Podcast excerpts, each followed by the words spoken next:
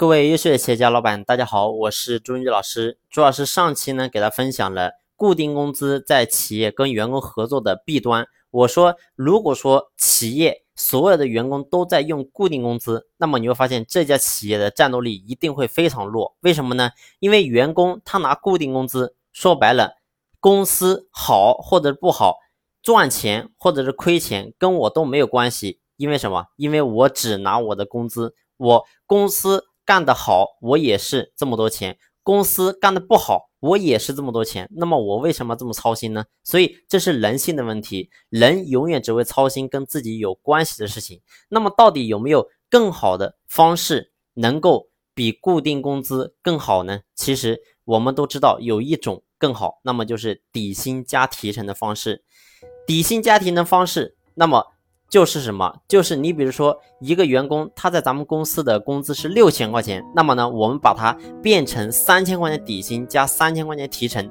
那么有三千块钱提成怎么来呢？是跟他所创造的价值是挂钩的。那么在这个时候，员工他不操心都不行。为什么？因为如果说他不操心，那么他的提成就会非常少。那么最后他到手的收入就会比较低。如果说他操心，那么他的收入可能可以超过六千，可以拿到七千、八千，或者是过万。所以员工的动力肯定会比固定工资的员工动力会更强。但是呢，在这个地方，有的人又会说，老师，其实我也知道，给员工提成一定会让员工的动力更强。但是呢，我们家的员工没有办法真正去评定他的价值，评定他的奉献到底有多少。也不知道怎么样去给他去算提成。那么呢，在这个点其实不是说没有方法，其实世界上所有的岗位都有方法进行价值评估。那么到底怎么样进行岗位的价值评估呢？其实朱老师在这个地方有一个专门的电子书。那么在这个电子书里面呢，我会教大家怎么样去。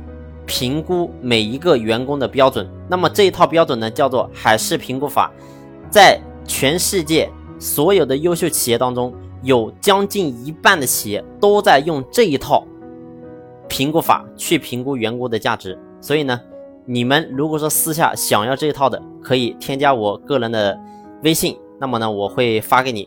好了，那么这一期呢，我就分享到这里。那么下一期呢，我给大家分享比。底薪加提成更加有杀伤力的一种分配方式，我分享给大家，好不好？那么这一期呢就分享到这里，感谢你的用心聆听，谢谢。